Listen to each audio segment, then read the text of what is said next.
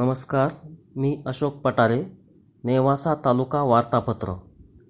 नेवासा तालुक्यात या आठवड्यात पावसाने कहर केला. माझे कुटुंब माझी जबाबदारी मोहीम उत्साहात सुरू झाली.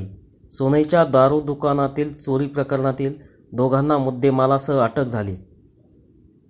तालुक्यात तीन चार दिवसांच्या संततधार पावसाने प्रचंड नुकसान केले. खरीप पिके पाण्याखाली गेली. नामदार गडाख यांनी पंचनाम्याचे आदेश दिले. तालुक्यातील सर्वच ओढे नाले दुथडी वाहत राहिले. धनगरवाडी येथे रस्त्यावरील पूल वाहून गेला. लोहगाव येथे दोन घरे पडली. बरानपूर येथील पुलाला भगदाळ पडले. सोनईत कौतुकीचे पाणी घरे व दुकानात शिरले. शिरेगाव खरवंडी रस्त्यावरील पुलावरून ओढ्याचे पाणी वाहिले. या पाण्यात वाहून जात असलेल्या एका तरुणाला वाचवण्यात स्थानिक रहिवाशांना यश आले. कांदा निर्यात बंदीचा निर्णय झाल्याने शेतकऱ्यांत नाराजी निर्माण झाली. मात्र कांदा टंचाईमुळे भाव वाढतेच राहिले. घोडेगाव मार्केटमध्ये चार हजारापर्यंत कांदा विकला गेला. तालुक्यात यंदा वीस हजार सहाशे चौतीस हेक्टरवर कपाशी लागवड झाली. शासनाने कापूस उत्पादक तालुक्यात नेवाशाचा समावेश केला. कापूस प्रक्रिया उद्योगाला चालना मिळण्याचा मार्ग त्यामुळे मोकळा झाला.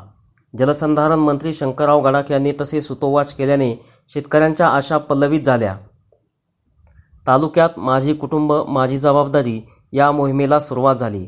तालुक्याने आठवड्यात करोनाबाधितांचा दीड हजाराचा टप्पा ओलांडला. अवघ्या तेरा दिवसात पाचशे संक्रमित आढळले. तालुक्यात सर्वदूर प्रादुर्भाव झाल्याचे दिसून आले. भेंड्यात खासगी कोविड सेंटर सुरू झाले.